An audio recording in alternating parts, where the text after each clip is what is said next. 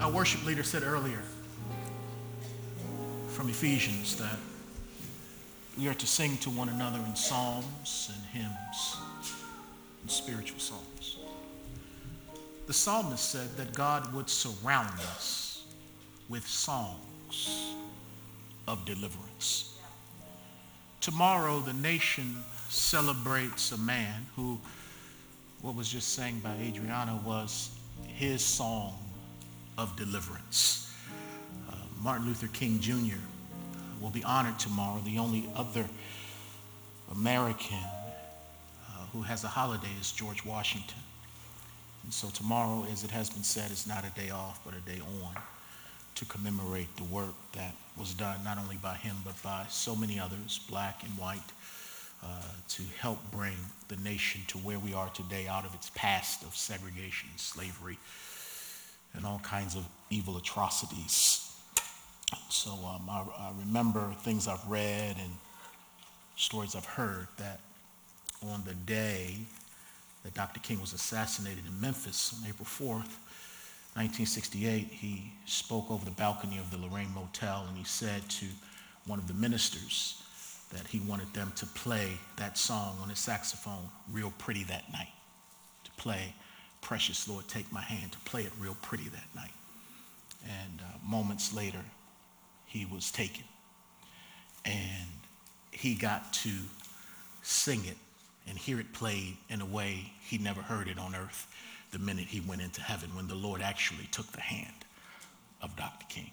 Um, a prophetic moment, and I thank God um, for the legacy and the life of that man. I, I, stand on his and Fred Shuttlesworth's shoulders today, and uh, Rosa Parks, we stand on those shoulders as sons and daughters of former slaves and former slave owners here in the South coming together as a realization of the dream. Not just coming together for a picture, but above that, coming together for a purpose to be the hands and feet of Jesus in his diverse body called his diverse kingdom. So I'm honored. Thank you, Adriana. That was a blessing. Can we give God praise? God.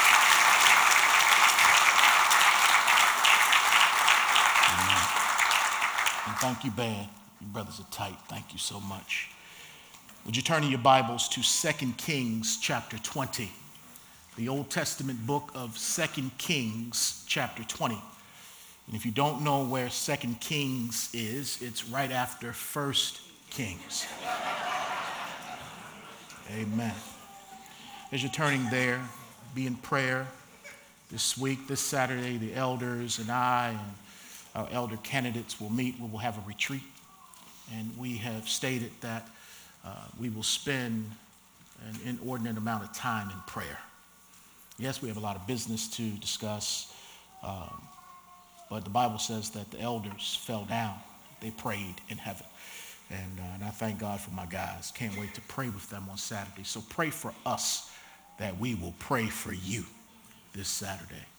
And, uh, and then God will rain down on us the strategy, the direction, the vision, the hope, the courage, everything we need to lead into this next season.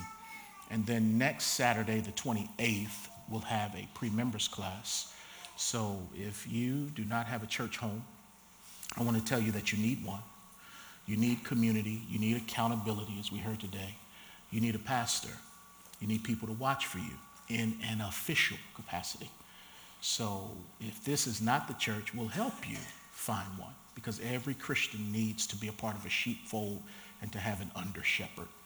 And, uh, and if you want to explore what this church is all about, and if this is the place for you, join my wife and I next Saturday at 9 o'clock, oh, not, not next Saturday, the 28th, uh, to talk about that. And so in the seat pockets, there's a card. You can fill that out. You can give it to one of the ushers, leave it on the stage, give it to me, and uh, we'll look for you that day. No pressure, no pressure at all. All right. Second Kings chapter 20. Do you have it? Say amen. Amen. amen. All right. Well, after a 13 month break, it took Amanda Nunes just 48 seconds to beat Ronda Rousey at UFC 207. Ronda Rousey had been beaten 13 months prior. She had never lost before in the UFC boxing and kickboxing confederation. Had never lost, but she lost. Stayed out of the limelight for 13 months, supposedly trained underground, came back to try to win the title, and 48 seconds later, she was knocked out. Once Ronda Rousey got hit in the face, it was over. She had been used to hitting a lot of other people in the face, but she was not too used to getting hit in the face herself. And once she got hit, it was like everything just crumbled. It reminded me of something that Mike Tyson once said when boxers would try to put together a strategy while fighting him. Iron Mike, when he had that monstrous testimony back in the day of knocking people out, Mike Tyson said, Well, everyone has a plan until they get punched in the face. when you get punched in the face, a lot of times just everything just flies out the window and you're in survival mode. Well, if you live long enough, life will punch you in the face. And when it does, what will you do? Will you lie on the mat beaten up and ready to give up? Or will you get up and do like King Hezekiah did and turn your face to the wall and pray to God? In 2 Kings chapter 20, we're going to uncover another one of our unsung Bible stories, one that we don't always read about or hear about. And let's begin reading at 2 Kings chapter 20, verse 1 from the New King James Version. And the Bible says, In those days, Hezekiah was sick and near death. And Isaiah the prophet, the son of Amoz, went to him and said to him, Thus says the Lord, Set your house in order, for you shall die and not live. Then he turned his face toward the wall and prayed to the Lord, saying, Remember now, O Lord, I pray, how I have walked before you in truth and with a loyal heart, and have done what was good in your sight. And Hezekiah wept bitterly. And it happened before Isaiah had gone out into the middle court that the word of the Lord came to him, saying, Return and tell Hezekiah, the leader of my people, Thus says the Lord, the God of David your father, I have heard your prayer, I have seen your tears, surely I will heal you. On the third day, you shall go up to the house of the Lord, and I will add to your days 15 years I will deliver you and this city from the hand of the king of Assyria, and I will defend this city for my own sake and for the sake of my servant David. Then Isaiah said, Take a lump of figs. So they took and laid it on the boil, and he recovered. So let me share with you the thought today of even a king needs the king. Even a king needs the king. Let's pray. Daddy, we need you. So glad we got you. But above all, we're so glad that you've got us. As the old folks would say, just hold on to God's unchanging hand, but we're so glad that God holds on to our changing hands and changing minds and changing feet.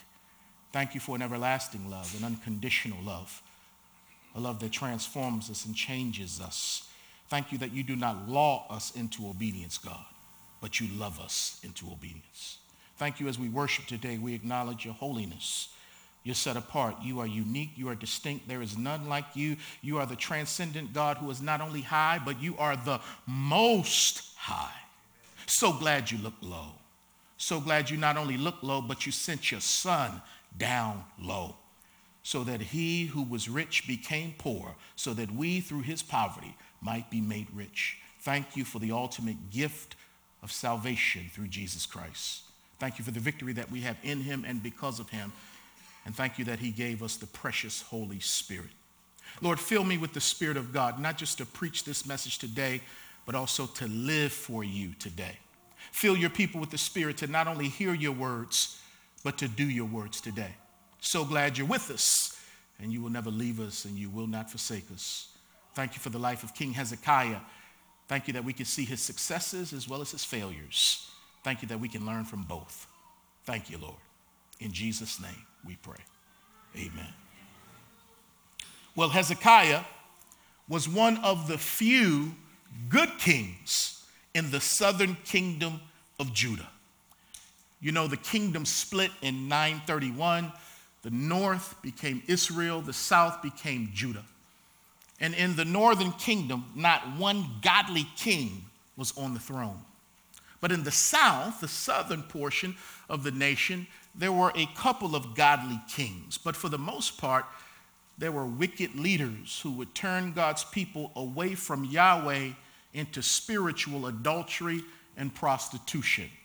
Well, Hezekiah was one of the few good kings in the southern kingdom of Judah because the Bible says he did what was right in the eyes of the Lord. Under Hezekiah's administration, he cleansed the temple. He restored temple worship, which means he got the Levites together, all the people that play instruments and all of the singers. He consecrated them so that they could sing unto the Lord and minister unto him once more. Because under former regimes, they had let the house of God go dilapidated. They had let the singers and the Levites go. They had stopped offering sacrifices to God. And on high places, they were offering sacrifices to Baal and to Asherah. But when the leader got right, when a good man got into place, the Bible says that righteousness is what exalts a nation, but sin is a reproach to any people. And a lot of times it starts with the leader. And when Hezekiah came, he did what was right in the eyes of the Lord. He cleansed the temple, he restored temple worship, he reinstituted the Passover. It got so good for the people of God that they not only kept it for seven days, they kept it for seven more days. Revival was breaking out, spiritual reforms were happening, and he reestablished the priesthood. On top of that, Hezekiah was an effective military strategist.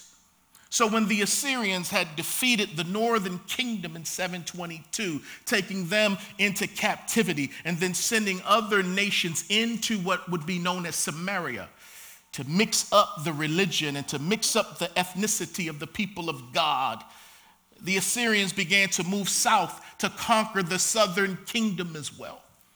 And when the southern, uh, when the, the Assyrians came and they surrounded the walled city of Jerusalem, Hezekiah said, I tell you what, they may be out there, but they're not going to drink any water.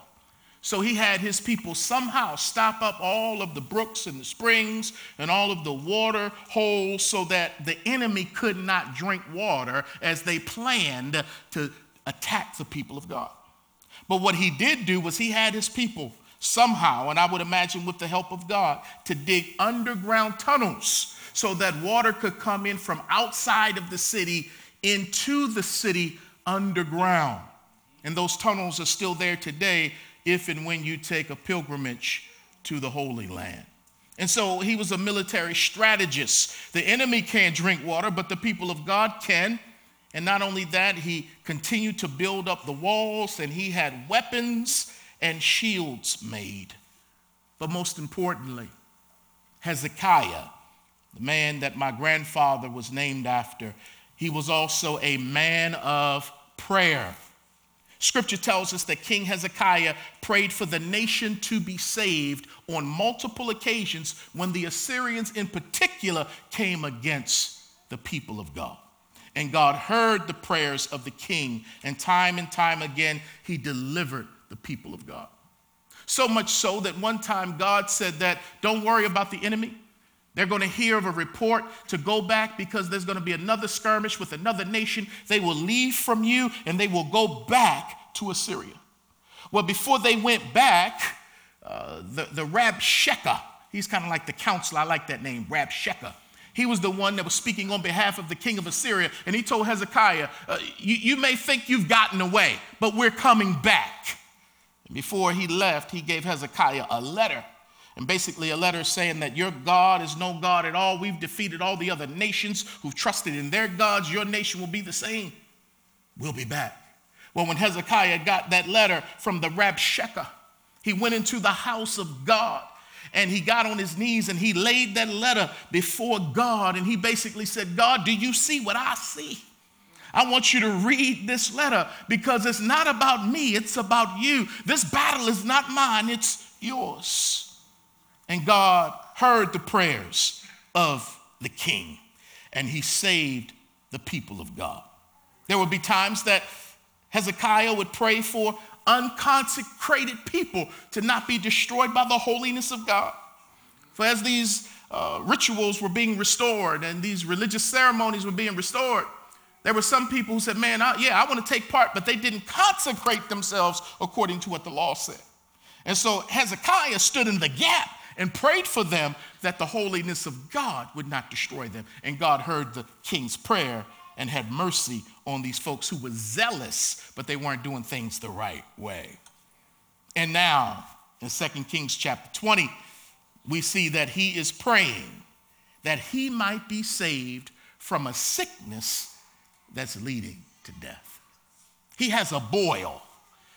And this boil is so serious that Isaiah the prophet came to him and said to get your house in order because you're about to die. Well, let's look at the text in depth. In verse 1, it says, In those days. Well, when we read the story of Hezekiah turning his face to the wall, it occurs in three different portions of scripture. It's here in Second Kings. It's found in Second Chronicles, but it's also found in the book of Isaiah.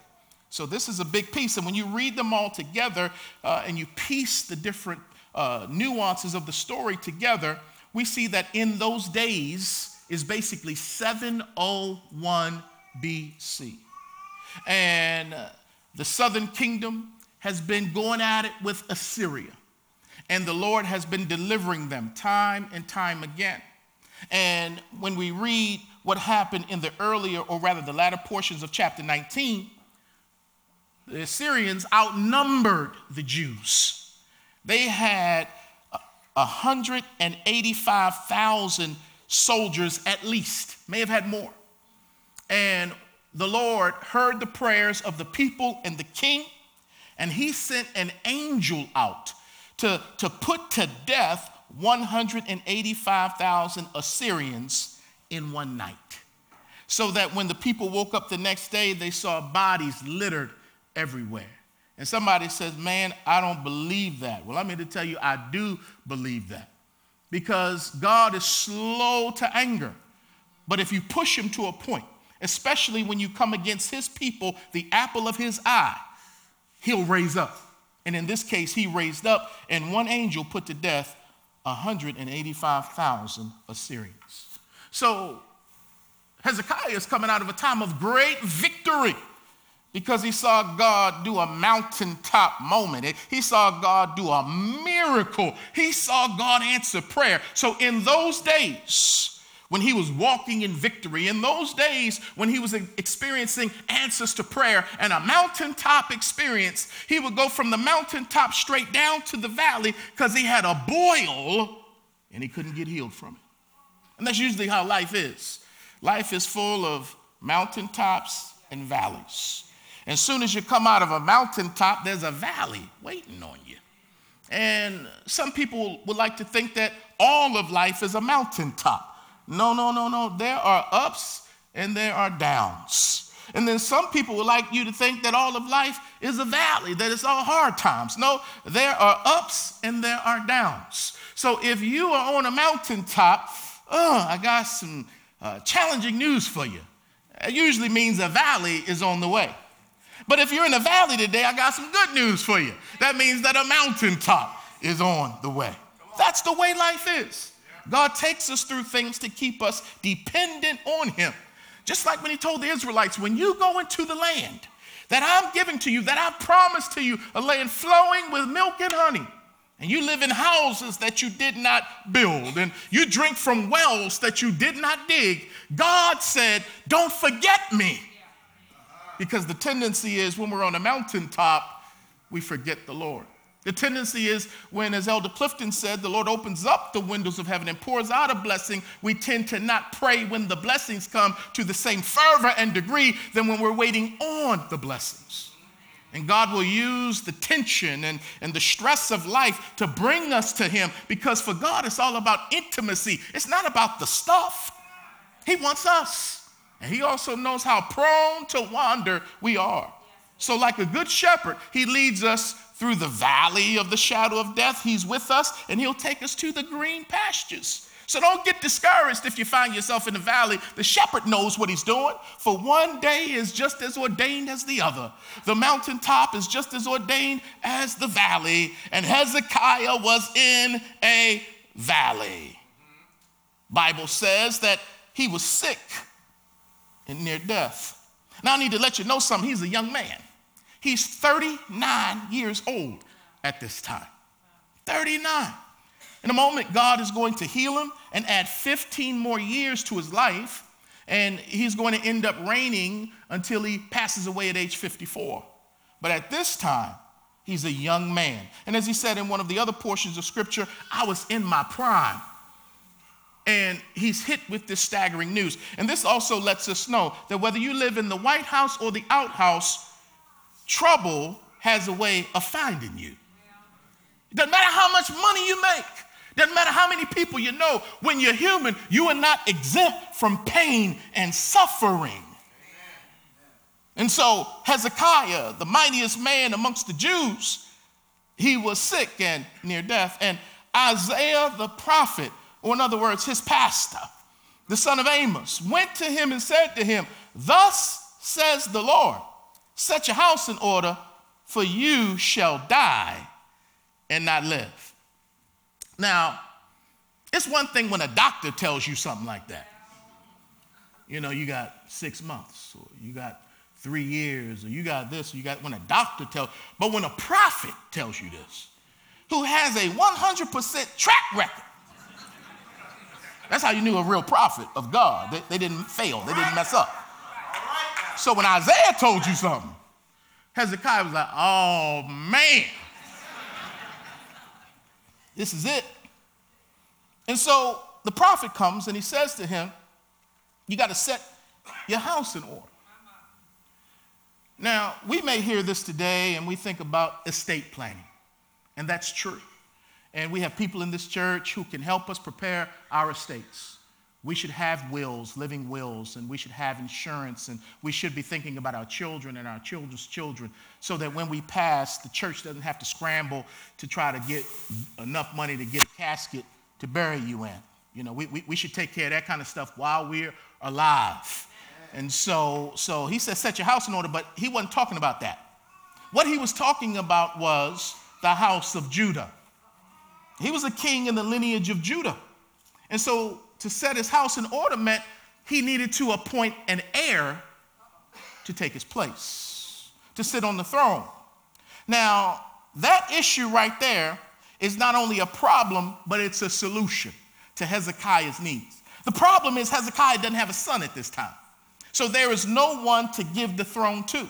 So he can't pull someone from another tribe or someone outside of his own familial bloodline because God made a promise to David in 2 Samuel chapter 7 that there will always be a king on the throne from the lineage of David, Judah.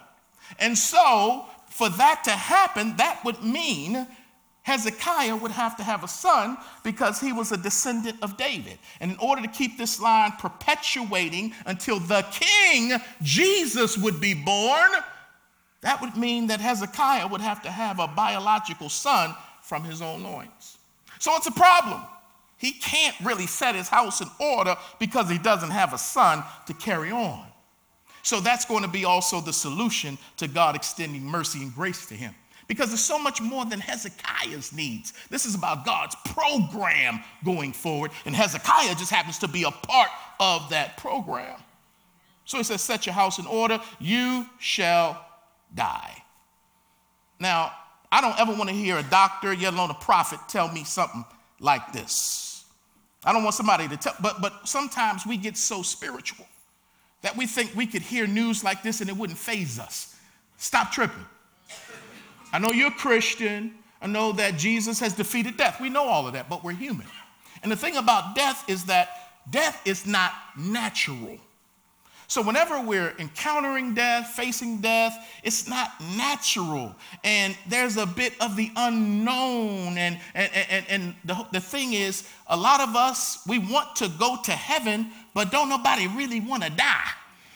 But to get to heaven, you gotta die. But to die is not natural because God created us to live forever. But when we sin, we would die forever.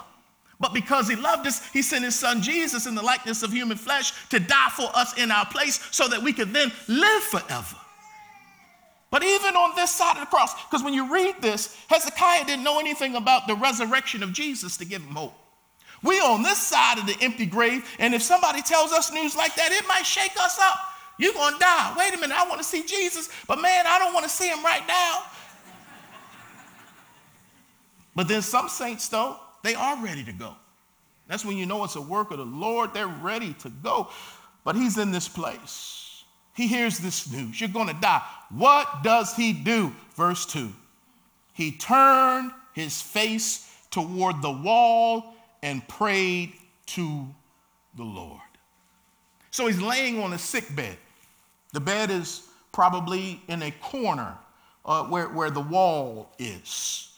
So, because he can't get up because of the boil, he's in his sick bed, he hears the news, and he turns his face to the wall and he prays. Why does he do that?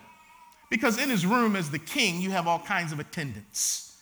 You have all kinds of counselors, nurses, doctors, uh, captains, all kind of people in the room with him. And so, in order to get a private moment with God, he has to turn his face to the wall so that he's not distracted by the people who are in the room with him.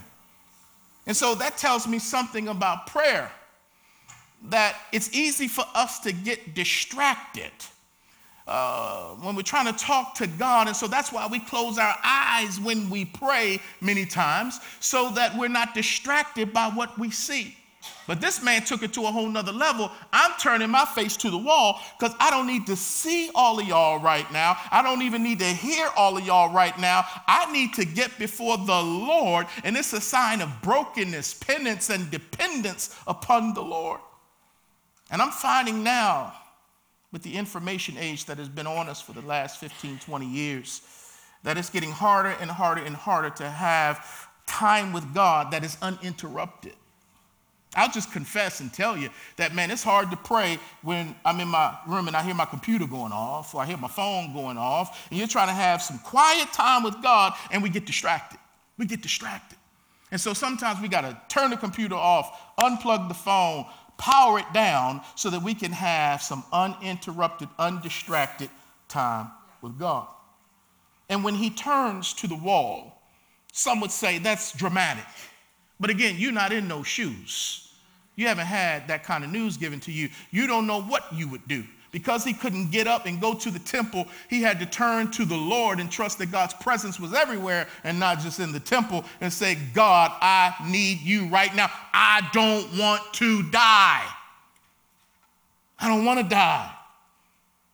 You see, the Hebrew people were demonstrative intercessors.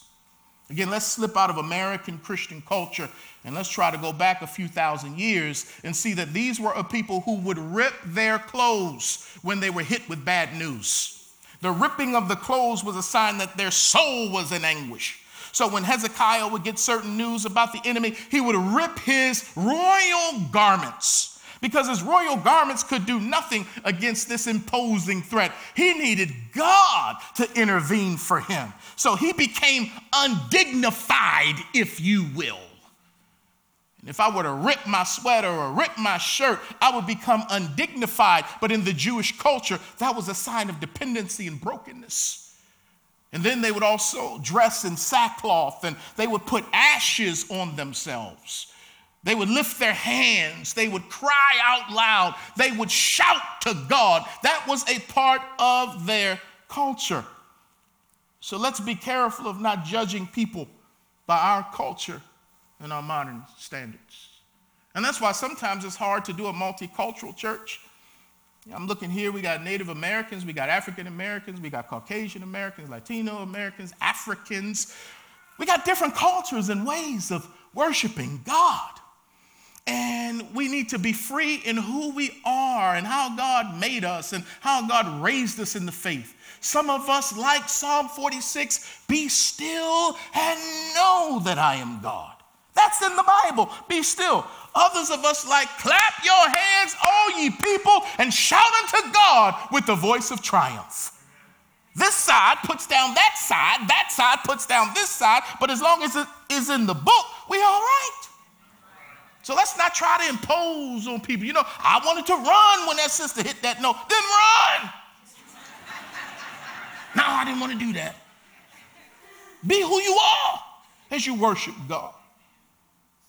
He says to the Lord, He says, Remember now, O Lord, I pray. And he starts kind of going through his track record. He's like, I've walked before you in truth and I've had a loyal heart. And so he's kind of giving God his track record. And, and, and for those of us who may not have a strong track record, where we, we can say, Lord, remember now how I've lived for you. You know, so, so Lord, help a brother out. You know, be gracious to me, Lord. For those of us who may not have a straight track record and you can't say, Remember now how I've walked, you can go to the book of Luke, how the thief on the cross who lived a crazy life, he couldn't say to Jesus, Remember now. But all he said was, Remember me. So sometimes when you pray, you, you your, your life, and, and, and truth be told, all of our lives, we all fall short. So we really can't earn anything from God by how we live. So let, us just face that right now. Jesus earned salvation for us by what he did on the cross. Salvation is not earned by what we do. Now, because we are saved, our lives should show some resemblance of meeting a holy God who has us, as Jules said, in the process of transformation. But when you can't say, Remember now how I've lived, at least say, Lord, remember me. Have mercy on me, a sinner. He's a merciful God. And the Bible says that Hezekiah wept bitterly. He wept bitterly. What this means is he wept profusely. The king was crying alligator tears up in him. And he didn't care what anybody thought. As far as he was concerned, it was only him and God in that room. And that's when you know you've had a connection with God. When you really turn away from the distractions and you don't care what's going on around you, you've connected with God and He's connected with you, and you emote in His presence. If your bad situation hasn't caused you to pray passionately and expressively to God, it isn't that bad. Somebody say, don't take all that. I told you life would hit you in the face. I remember the day when my son, my boy, young, he had to get tubes in his ears.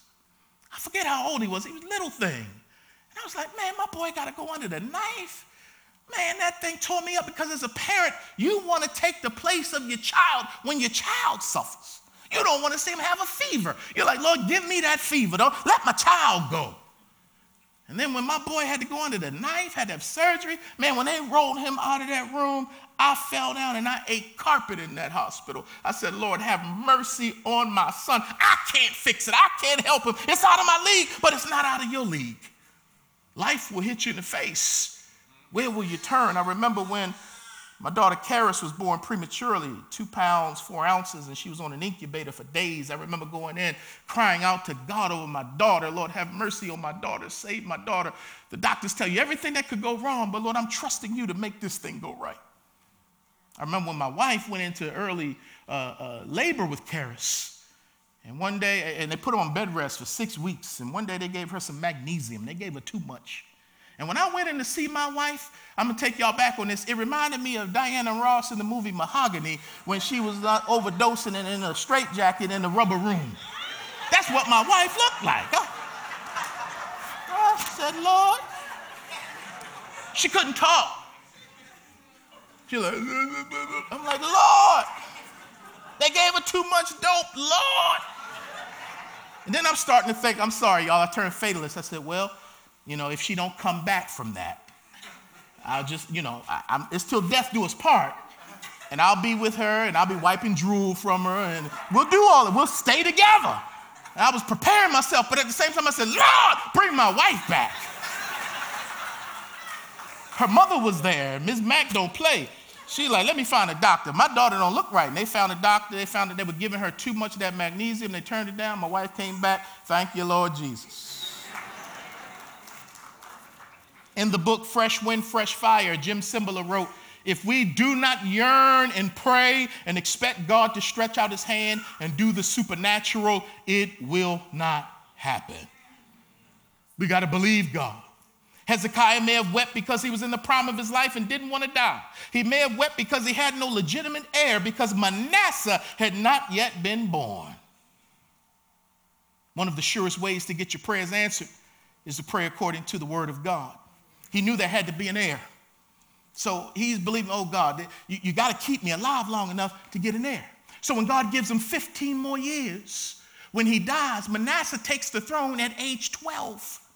So God gives him that son because God had to keep the lineage of David going. So when Hezekiah prayed, listen to this if you want your prayers answered, you pray according to the word of God because the word of God is the will of God. And God is obligated to answer the will because he will not neglect nor deny or contradict his word. So when we pray according to his word, which is according to his will, we will receive the things that we've asked for. It may not come the way we want or how we want, but he is going to ask when we pray biblical prayers, which signify His will. So if you're out of work today, you have a biblical prayer that you can pray. And this prayer is in the will of God because when God created man, He created man to work. If a man doesn't work, he shouldn't eat. So you can go to God saying, Lord, you when you created Adam, you put him in the garden to work. I've been created in the image of Adam. Lord, I'm supposed to work. When Jesus was on the earth, he said, My father is working. I'm working, Lord. Everybody working but me. Lord, I need a job. You go to him based on his word. Again, he may not come when you want or how you want, but he's right on time. Pray according to his word. And that's what Hezekiah was doing. And God said, I have heard your prayer. That's good when God says that in your soul, when you know God heard what you said. And he said, I have seen your tears. Can God say this about you? Can God say this about me that I have heard your prayer? He can't hear your prayers if we're not praying. And God knows our heart, but sometimes He'll squeeze the heart so that your eyes start watering. And so for men, I, I just got to say this because a lot of times as men, we don't like to show emotion. But the Bible admonishes us that number one, men ought to always pray. Luke 18, 1, 1 Timothy 2, 8, even praying with hands lifted up to God. So you may say that's not my culture, but that's biblical. That's not my denomination. But lifting of hands, especially in intercession, is biblical. So are you a biblical worshiper? are you just still stuck in tradition and denominationalism and fear and ultimately pride, which is why we got to say, I give myself away. And if you tell me, based on your word, to stretch out my hands, or like he would say to King Solomon, King Hezekiah, fall down in front of all of the people what would happen if we would see our presidents fall down before God? I believe it would be a domino effect of humility and brokenness that would run through the nation. So when a leader, a pastor, a president, a father in a home can say, God, I don't have the answers, but you do. It affects the wife, it affects the kids. And when that father, that husband, that man shows emotion, because you got some guys saying, I don't cry. Well, let me tell you something real men do cry. Yes, Jesus cried. I don't know a man more real than that. So don't play with me. Stop holding your emotions and suppressing. Mm, I ain't gonna let it go. I ain't gonna let it go. Let it go!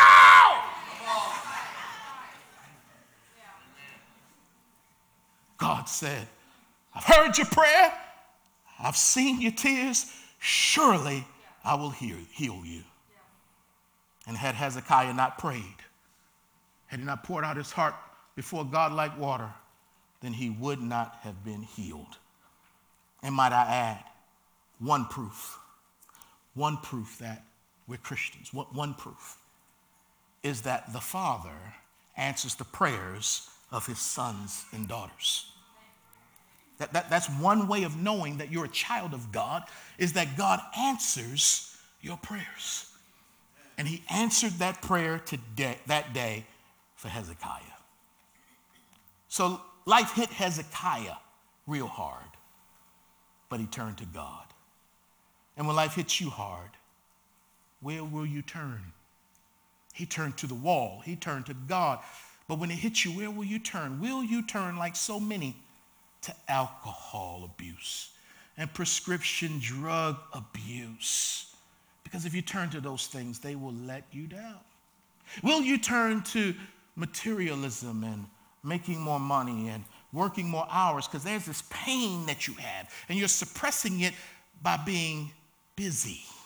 Or you're trying to buy something to fill that gap and to deal with that pain, but you keep getting let down. And some people, when life hits them, they want to hit other people. Some people will turn to food and overeating, some will turn to other people. Yeah, people are here to bear our burdens, but don't get it twisted. They're not the ultimate burden bearer. Don't become codependent and put your faith in people you can see, because that's a lot easier than putting your faith in a God you can't see. But God says, I'll have no gods before me, even your accountability partner, your pastor, your brother, your mother, your husband. God says, I want you. And what I'll do is, I'll put you in that thing. You keep depending on people, people to let you down. Turn to me. I'll never let you down. Hezekiah turned to God. Well, on my Facebook page today, I'm going to have a video that I want you to look at. Because it's a video of another king who turned to God. We see here that King Hezekiah turned to God when life had hurt him badly. And there's another king who turned to God, and he was born 88 years ago today, January 15th, 1929. And when this king was born, his name was Michael. Then we started our struggle. Michael King Jr. And his father, Michael King Sr., took a trip to Germany and learned more about the great reformer, Martin Luther, who this year because the Reformation happened in 1517. We're about to have an anniversary of the Protestant Reformation because one man said, I'm standing up against the church based on the authority of Scripture. And that's one reason why we're here today. So when Michael King Sr. came back from Germany, he changed his name and his five year old son's name to Martin Luther King. Now, that move would be prophetic because that boy would grow up and bring about the greatest social reformation in this nation than we've ever seen. And there came a time when this young man, Dr. Martin Luther King, who took his first church at the age of 27, he was thrust into the limelight to lead the Montgomery bus boycott. And because of his leadership, the nation had to change its laws concerning segregation on public uses of transportation. So he's up on a mountaintop. But because he's on a mountaintop, there were valleys waiting for him. He had been stabbed in Harlem, New York. His home had been bombed. He had been threatened numerous times. And in this video that I'll put on my Facebook page later, it shows that when Dr. King had gotten to a place where he couldn't take it anymore, and there was a threat that came against him that he felt that this one came straight from the pit of hell. All of them did, but this one got through to him, and he thought about giving up. But he had the wherewithal at his kitchen table while everyone was asleep, his wife and his first daughter. He prayed over a cup of coffee and asked the Most High God to give him strength. It's my favorite oratorical speech of Dr. King because he's recounting the history of the civil rights movement. Yeah, I love I Have a Dream. Yeah, I love I've been to the mountaintop. But it's this one, as he's given his story of the civil rights movement, how he got to a breaking point, but he turned to God And God flooded his soul with strength, peace, and power to keep on going another day. And if King Hezekiah needed the king, and if Martin Luther King needed the king of all kings, we need him too. And just as Hezekiah had access to him, and just as Martin Luther King had access to the king of the universe through Jesus, we have access to this king also.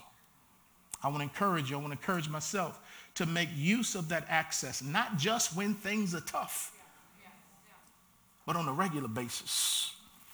Because I hear Tamela Mann saying, Take me to the king.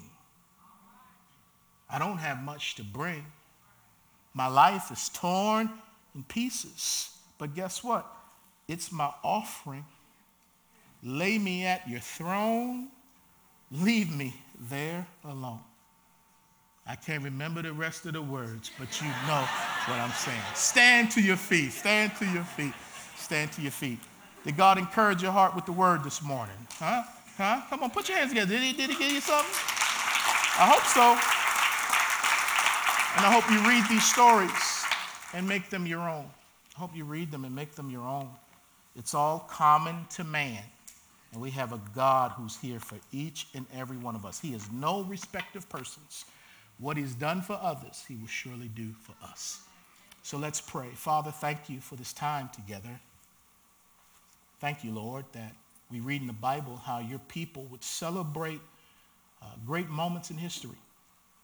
And they would commemorate great movements, especially coming out of Egypt through the Red Sea. And they would have Passover to remind them year after year. So thank you, Lord, for how the Jews especially were historians and they would say to their children, let me tell you what these stones that came out of the Jordan River meant. Because it's good to look back to give you courage as you're going forward. And I thank you, Lord, that in this nation we get to remember this week, especially tomorrow, a man that you used, a broken man, but yet still your man, just like all of us, to bring about great change. We are at the table of brotherhood today in the beloved community because of what he and so many others sacrificed, even Representative John Lewis, that we might be able to enjoy this kind of blessed community in the South. Thank you that we can go back down memory lane and we can open up books and we can watch videos to be reminded of what our ancestors paid for that we may be at this place. And we have a responsibility for our children who come behind us to make it better for them than even how it is for us. Lord, unfortunately, Hezekiah didn't have that kind of mindset. He only cared about what was going on while he was alive. But forgive us when we get selfish like that. Help us to say, Lord, how can we make a difference in this world to be men and women who stand up for justice, righteousness, and equality? Thank you, Dad. Bless this church to be a blessing. Use us, fill us. Thank you, God, for our assignment to experience, to explain, and expand your diverse kingdom in the city of Nashville and around the world. Bless your name. In Jesus' name we pray. Amen. Amen. Come on, hug a couple of folks before you get up out of here.